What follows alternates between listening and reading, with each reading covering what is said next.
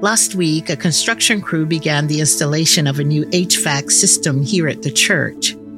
It has been a long time coming after decades and decades of relying on heat from one of our neighbors. The work has reminded me of other construction projects over the past 12 years since I arrived at Park Avenue renovation of the third floor and new office space, refurbishment of the elevator, installation of a fire alarm system, renovation in the basement and new bathrooms, after which I swore to the Board of Trustees that I would never oversee another construction project.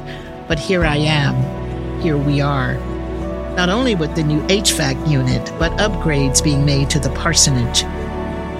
As I have engaged the various project managers and work crews, listening to the drilling, hammering, and dust flying everywhere, it has occurred to me that the temporary inconvenience of having things being literally ripped apart all around you is worth the beautiful new thing that is about to emerge. Lord knows I hope so. In a way, we are all under construction. We're not there yet, wherever there is, but we are being made new day by day, even amid the murkiness of life.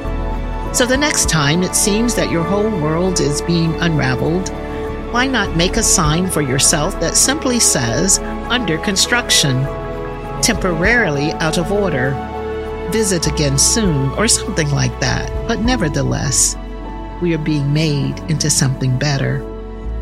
Holy God, our Creator, continue to work on us, make us, and mold us day by day.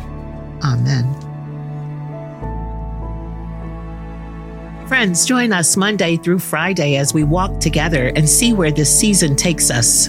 In order to not miss an episode, please subscribe, like, rate, and review on Apple Podcasts, Spotify, or wherever you listen to podcasts.